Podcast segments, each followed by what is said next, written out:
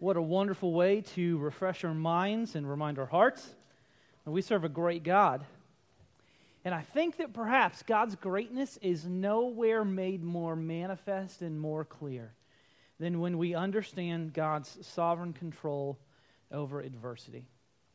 You know this as well as I do. When you have experienced hardship, many of you have said, I just don't know how I would get through what I went through without the Lord. And we hear of how people are broken and circumstances are terrible, and we go, how do they manage life without God? As we continue moving in consecutive fashion through the book of Ecclesiastes, we come to a big question here this morning.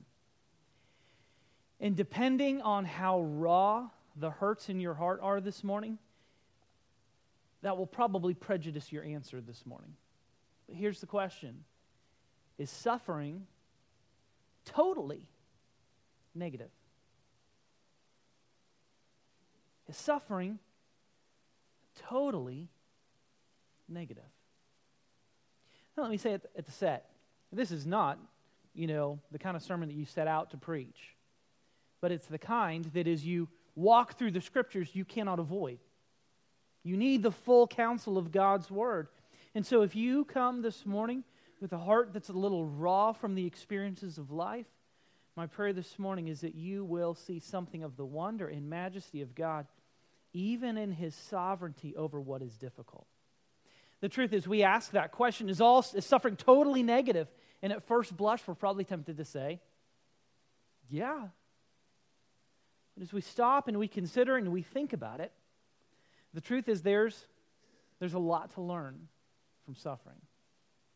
Suffering is kind of like a time out in life where you get a chance to evaluate how you're living, and as you're climbing the ladder, which wall is your ladder leaning against? Are you operating with what you say is most important? We know, as we've studied through the book of Ecclesiastes, that living a life of wisdom, it's the best way to live. But we also know that pursuing a life of wisdom doesn't always pay off immediately. Sometimes the wicked prosper, and sometimes those who are most faithful don't appear to get any kind of blessing. Sometimes we are broken because of our own mistakes, our own indiscretions, our own bad choices, and sometimes we're simply broken because we live in a world that is cursed. And there are people that don't care about the rule and the ways of God, and they don't care who they step on to get where they want to go. Yet we do know that wisdom and a life of wisdom ultimately works out because wisdom leads us to the cross of Christ, and it leads us to the gospel. So the long answer to a short question is suffering is only totally tragic if you refuse to learn the lessons that God has for you through it.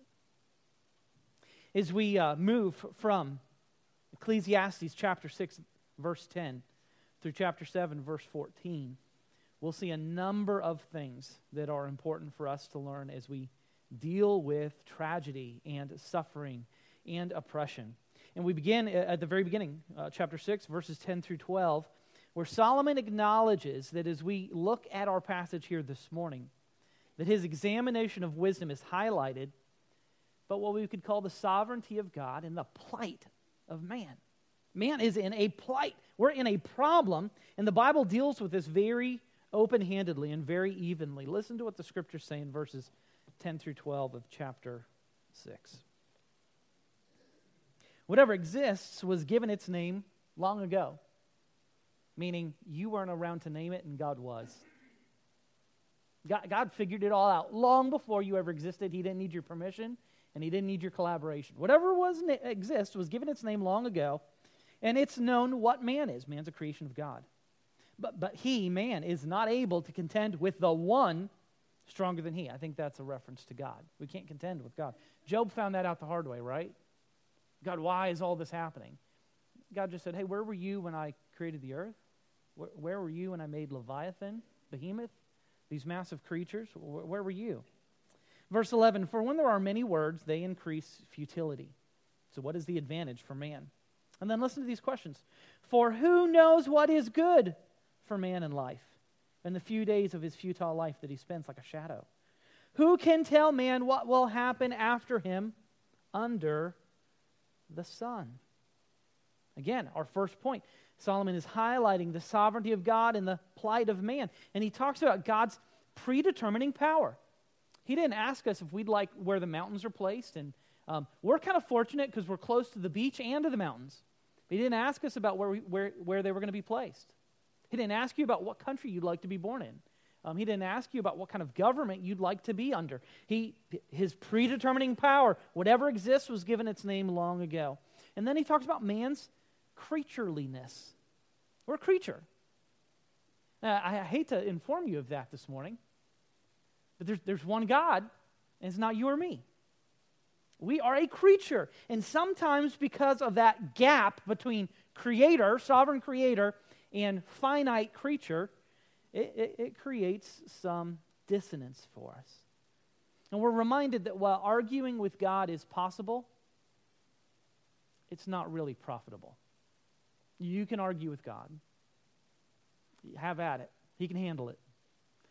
I can't promise that it's going to be the best experience for you.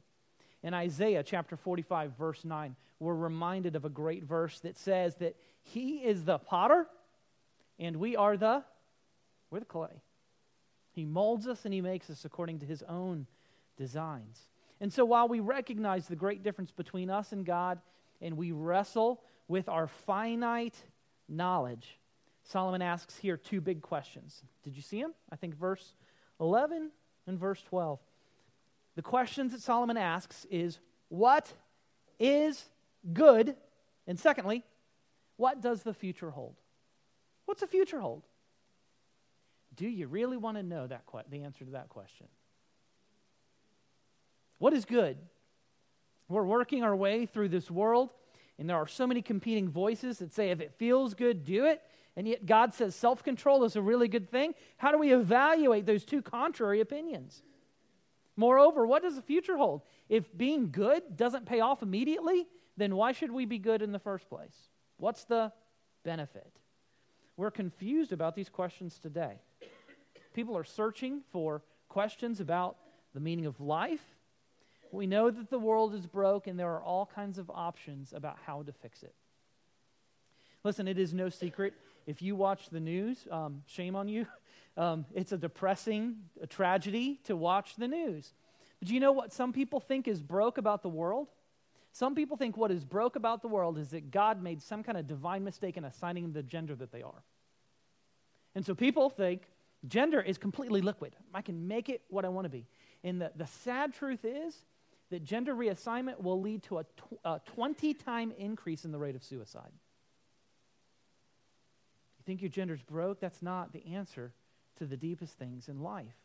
There are people who go, you know, I've been married for 20 years, and the freshness and excitement is gone. So let me experience serial intimacy with several men or several women, and maybe that will be the spark that makes life fun again. There are some people who, despite being husbands and fathers, think that putting 80 hours a week in at work is what's really going to make their mark on the world. And so they have a wife that longs for the intimacy of friendship and companionship, and kids that wonder, do they really have a dad, somebody that did something besides sire them? And we think that workaholism is the answer. There are some that are just so beat up by the circumstances of life that the only thing that they live for is Friday night and a case of beer. And they think that they need to intoxicate themselves to endure. It's perhaps unsought advice. But what Solomon is going to point out is that wisdom can perceive good even in adversity. Listen, y'all shook your head. You said, you know, suffering's not totally negative. There are good things that come out of that. So let's see where Solomon directs us as he seeks to provide an answer to these big questions of life. Solomon begins to answer how we know what is good. And Solomon gives a whole series of proverbs, beginning in chapter 7, in which he repeats that something is good or better 9 times.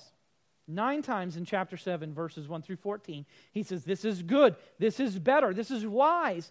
And he begins with a really serious challenge. Solomon challenges us, and he says, don't dance around death.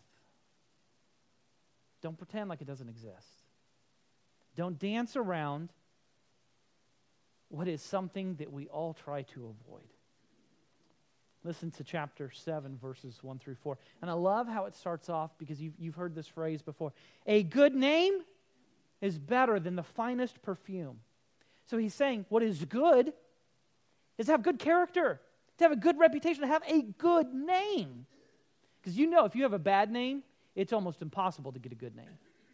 It's going to take a long time. So Solomon's saying, you want to know what is good? It is good to have a good name. The challenge is you can't get a good name apart from God.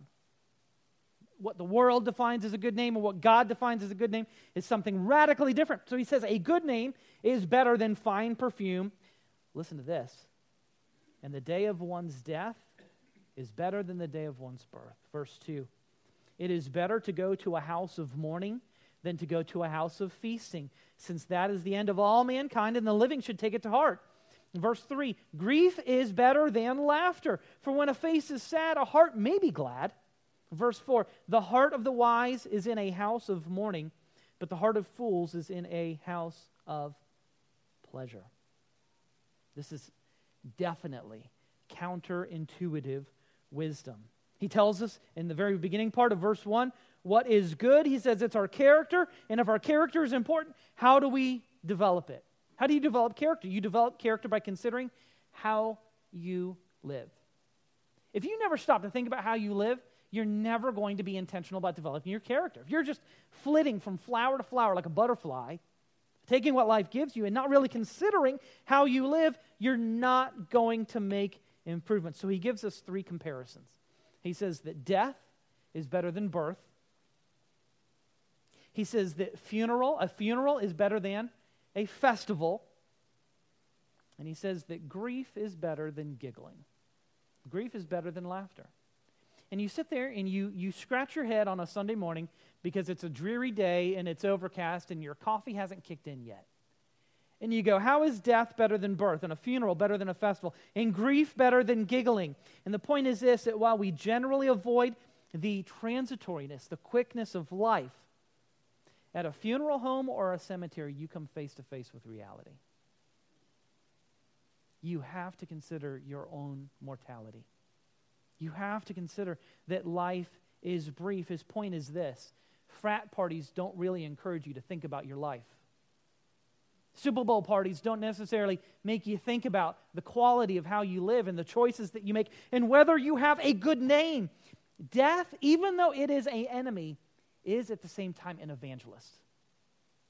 Doesn't death make you think seriously about ultimate issues? Death is an enemy, but it's also an evangelist. And what is this evangelist, death, asking us to do?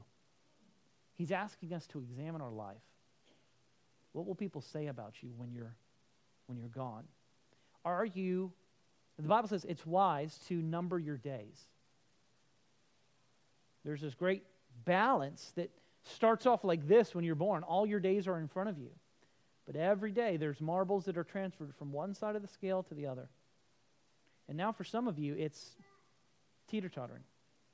For others, it ain't teeter-tottering. It's done ka-tunk. It's gone the other direction. The marbles are now behind you instead of front of you. The Bible says to number your days. It says don't waste your life chasing things that aren't ultimately important. Regard the time that you have as a treasure. I never hear anyone at the funeral say, well, I'm really glad he's gone. Didn't want to spend any more time with him. The Bible says, treasure the time that you have as a gift given from God.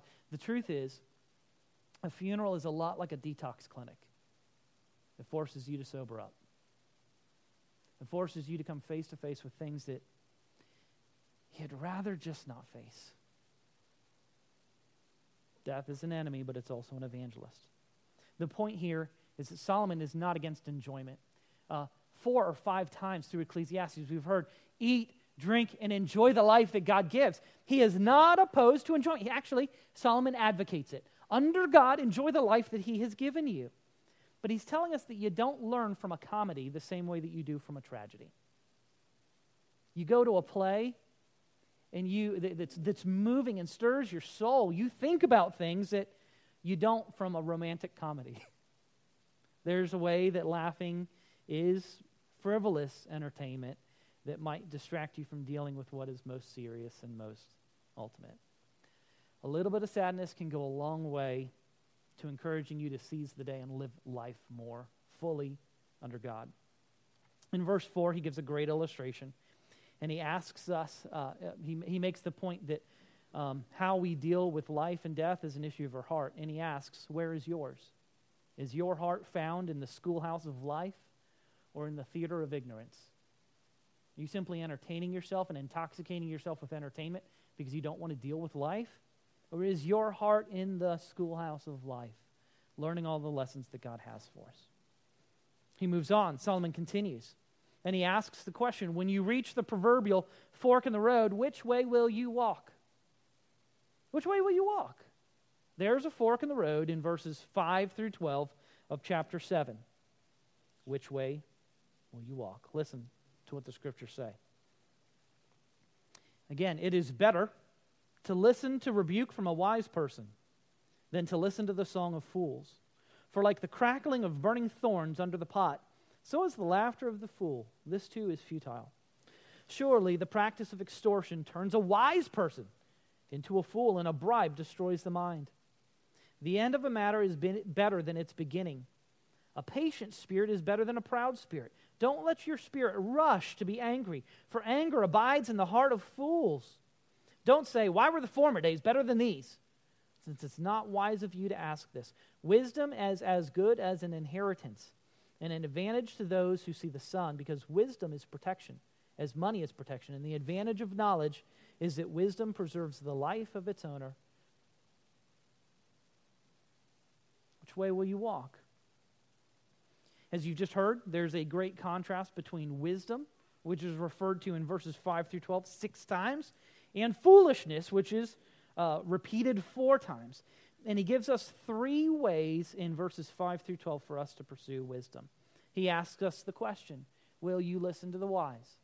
Will you listen to the wise? He says that to be rebuked is better than to be entertained. Now, I don't expect to hear an amen to that, but he says when you are rebuked by a wise person, it is good for you. And it's better to be rebuked by a wise person than to listen to the song of fools. Why? Because the Bible says that the wounds of a friend are faithful. Listen to this. The wounds of a friend are faithful. When a friend hurts you as a friend, intentionally, it's because they're trying to do you good. But that an enemy does what? Multiplies kisses. What do you want, kisses or wounds? If you're wise, you'll consider the character of the person that's handing them out. And if it's a friend, you'll take wounds from a friend, but you will stay far away from the kisses of an enemy. Are you listening? Because the wounds of a friend, the wounds of the wise, the rebuke of the wise is constructive, but the song of fools is destructive. These fools are compared to quickly burning tinder. You know what tinder is? It's the very first thing that you use when you make a bonfire. It burns up quickly. It's gone. And then you put the hardwood of wisdom that will give light and heat to everyone. The tinder, poof, it's gone. That's what the life of the fool is like. While the wise are compared to hardwoods giving light and heat. There's the difference between a flame of wisdom and the flicker of fools. And so he gives you this contrast between the rebuke of the wise and the song of the fools. And let me just suggest, while we're on the theme of music, I think that you'll probably hear someone sing How Great Thou Art at the funeral, but you'll never hear Justin Bieber's Baby, Baby, Baby. Watch out who you listen to. Just because you listen to the wise, he gives a warning, just because you listen to the wise doesn't mean that you're going to be wise. You have to continually heed. You can lose your wisdom. Do you know that? He talks about that in verse 7. He says that the practice of extortion will turn a wise person into a fool, and a bribe will destroy the mind. He warns us, don't let your heart be wooed by wealth. Wealth has been a stumbling block for all kinds of normal people, but for wise people too. And while they aspire to wisdom, they get shipwrecked because they listen to the fool song that what will make them important is money. And now they start to do things that they should never do, practice extortion and take bribes. Why? All about the green. How do I get it? So he says, be very careful, because there will be terrible punishments for those who do not live wisely when it comes to wealth. He asks the second question. It's not only will you listen to the wise, he asks, will you persevere in patience? Got to get away from the pulpit. In case lightning strikes, my dad made that. I don't want to get it hurt. Okay? How many of you think that patience lesson, you need some remedial work in it? Oh, you all way too pious this morning. Ain't nobody going to... Thank you, Miss Joanne. Me and Joanne are the only one... Yeah, right here, Kim. We're the only ones with our hands raised. Do you think you need a little bit more patience? Oh, my goodness. Listen, I've watched some of you drive. Yes, you need some more patience. Some of you don't just drive fast. When you're pushing the buggy in the supermarket, man, you're like, beep, beep, out of the way. It's a serious issue. And so he issues this really cryptic statement. Look at what he says here. Oh, let me see where I'm at. Verse 8, he says, the end of a matter is better than its beginning. The end of a matter is better than its beginning. Here's the deal. When you're starting out, what kind of intentions do you have for whatever you are endeavoring to do? Oh, you're shooting for the moon. There are all kinds of things that can trip you up on your journey. And why he says the end of a matter is better than the beginning is you actually truly get to evaluate something at the end. Your good intentions and pipe dreams look great, but they don't necessarily amount to anything.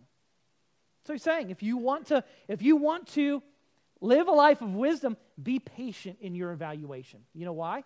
God's not done working on you yet, and he's not done working on everybody that's around you. And you'll find out at the end exactly what kind of name you have. Do you have a good name? It's a weird statement, but he's basically saying all's well that ends well. And you don't know it ends well until it ends well. Persevere, press on, and until the full course is run, there's still an opportunity for you to trip. You ever watch the Olympics where, the guy pulls up on the last lap thinking that he's so far ahead, and the guy from fifth place ends up winning? Or tragedy of tragedy, he trips right before he crosses the finish line. We just saw that money can turn the wise into fools. And so he says, guys, listen, don't assume that you've arrived. Don't assume that you've arrived. Always run that race. That's why he says the end is better than the beginning. Beginnings are just dreams, and we must be prepared for the long haul, which requires patience. Patience. He says two things about patience that are two ways that they are manifested that are important for us to learn. First, the wise are patient in their relationships. The wise are patient in their relationships. He says, don't let your heart be hasty to get angry. Have you ever noticed that goodness and kindness and patience is a slow burn, but anger is a fast burn? Oh, goodness. Some of us can get angry really, really quick. You can go, it's like slamming on the brakes. You can go from 100 miles an hour of good to the 0 miles an hour of anger in a split second. But goodness doesn't work the same way. You don't go from 0 to 60 in 2.9 seconds when it comes to being good, when it comes to being kind, when it comes to being patient.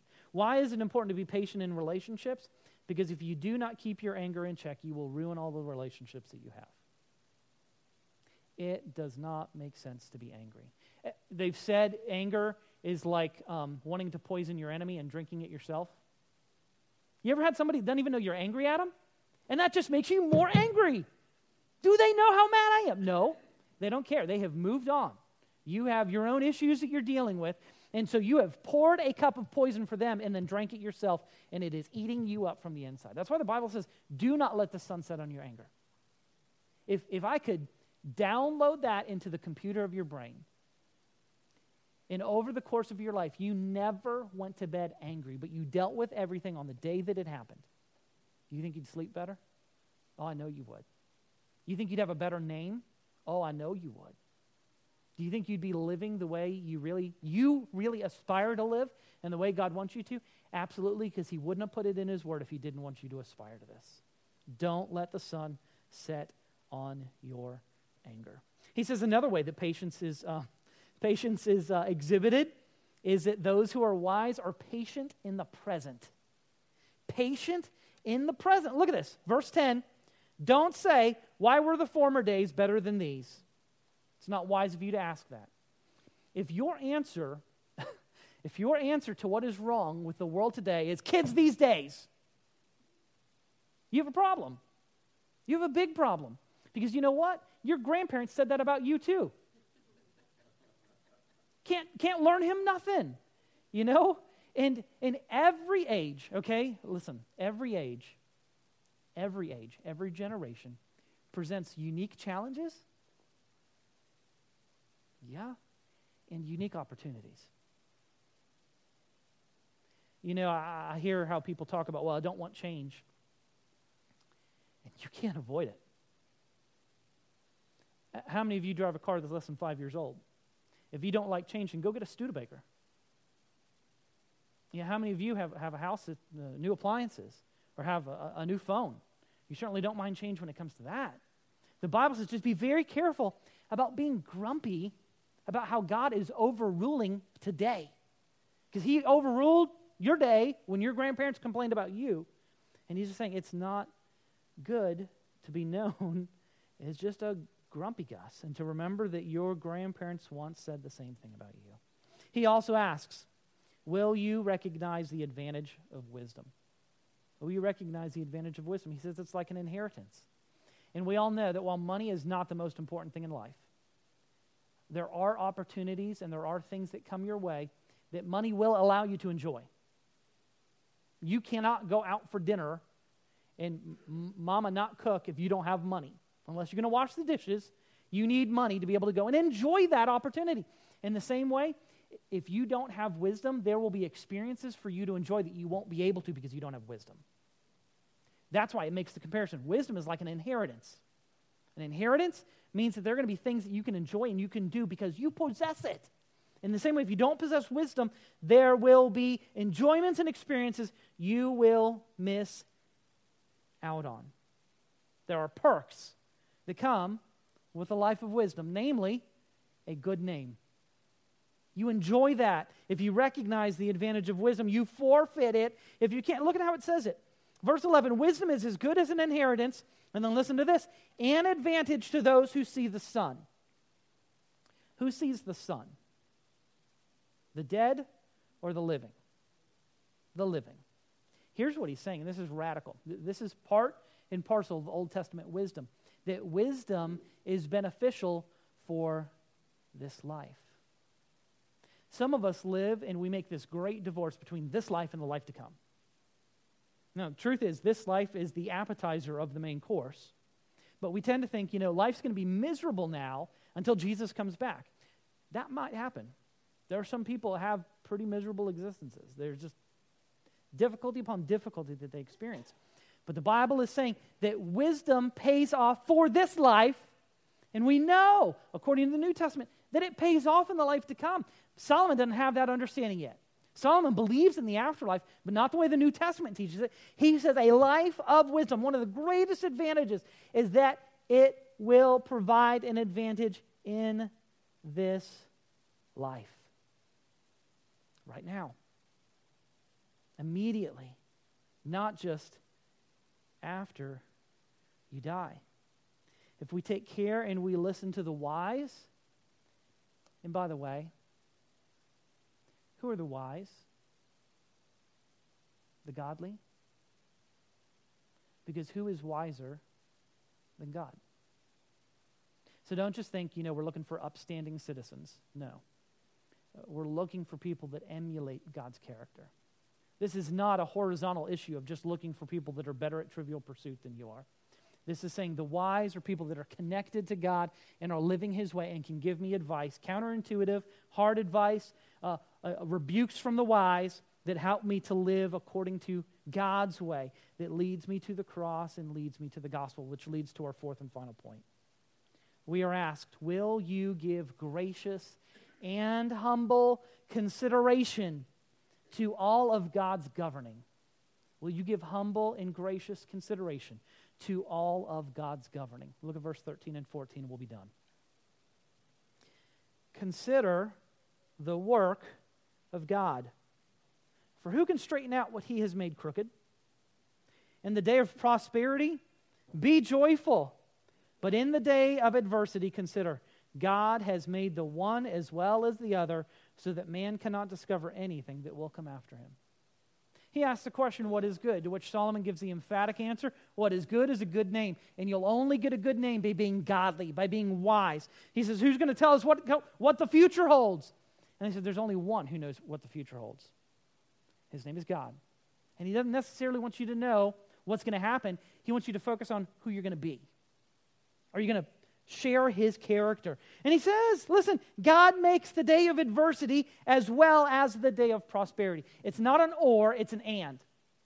God rules over the day of prosperity, to which we all say, amen, we know that. And then he says he's also in charge when things do not go the way that you want. So he tells us, in prosperity, rejoice. And in adversity, he tells us, trust. Trust. Listen to this quote. I think there's a temptation for us to, in adversity, think that God is not on his throne. God has gone to the bathroom. He's run to McDonald's. He's obviously not answering the phone. He's not in the throne room of heaven, because this never would have happened. Listen to this quote. The Lord is lovingly involved in the operation of an exceedingly complex universe. Let's underline exceedingly complex universe. It's difficult. God's mysterious providence is too wonderful to comprehend. You believe that? God's providence it's deep waters. It's too much for you to understand. Human perceptions of justice are not the scales on which the righteousness of God is weighed. Don't we sound like we're holding God in contempt of court because he doesn't do things the way that we want to? Our scale of justice is not the way his righteousness is weighed. And that God has an inescapable purpose in everything he does, even if that purpose is never revealed to his creatures. God's in charge, whether you want to acknowledge it or not. And the way of wisdom is to graciously and humbly consider. He says it twice. Consider the work of God. Consider that God has made the one as well as the other. And so this morning, as we think about suffering, and we think about death, and we think about oppression, and we think about learning to walk wisely, we remember this, that Jesus came specifically to point us to God, to make a way that we might know him and be reconciled to him. And while he, unlike any other human being that lived before him, walked perfectly wisely. He taught the word of God accurately. He lived without sin. He was sinless on the very worst day ever. He died because we killed him. And he allowed himself to be sacrificed to pay for our sins. Friends, if we do not understand the gospel, there is no opportunity for us to be wise. And if God allows his son to be murdered for your sin and for my sin, how can we doubt his goodness when things less significant than the murder of the Son of God happen? God is working for our good. And when he died for our sin, he died to eradicate all oppression and all injustice and all suffering. And if we want eternal life, the Bible says that eternal life comes from knowing God and the one he has sent, Jesus Christ, our Savior.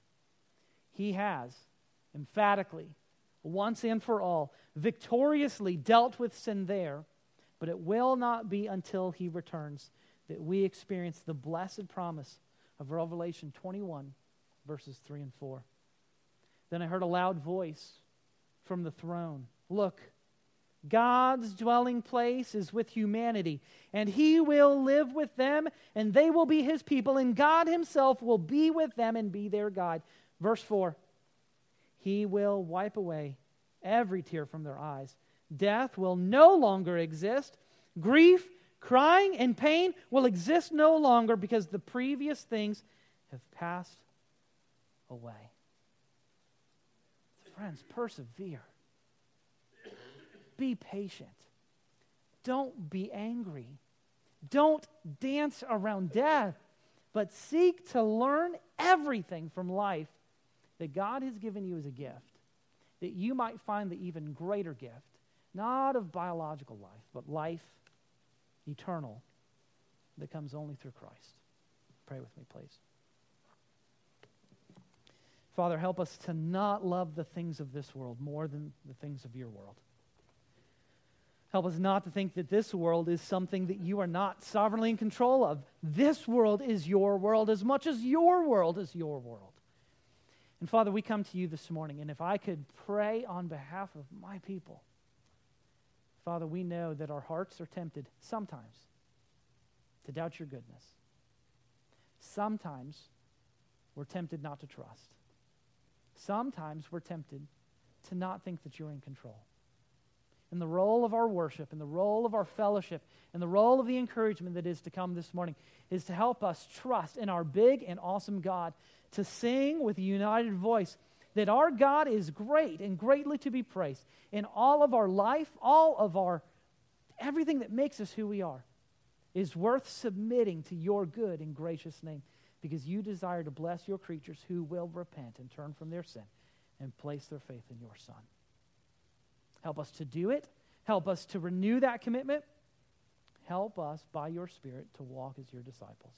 In Jesus' name we pray. Amen.